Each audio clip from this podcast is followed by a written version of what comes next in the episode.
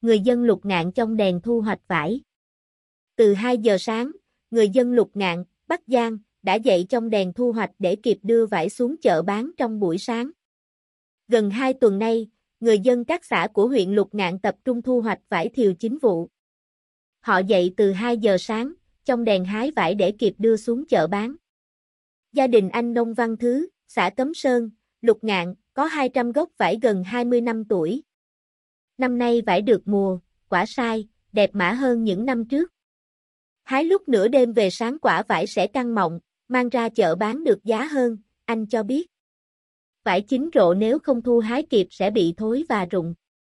Gia đình chị lại thì toan chỉ có một người hái, một người vặt lá và một người bó thành chùm. Vải năm nay giá rẻ, nếu thuê nhân công thu hoạch thì mỗi ngày 200.000 đồng tiền công, tính ra không có lãi nên chúng tôi phải nhờ họ hàng đến thu hoạch hộ, chị Toan nói.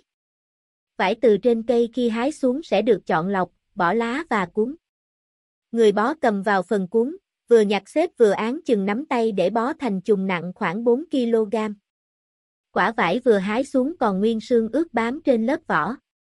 Vùng đất lục ngạn có 3 loại vải, trong đó vải u hồng và thanh hà thu hoạch sớm trước một tháng, sau cùng là vải thiều. Vỏ quả vải thiều có gai sần, hạt nhỏ, cùi dày và ngọt hơn các loại khác.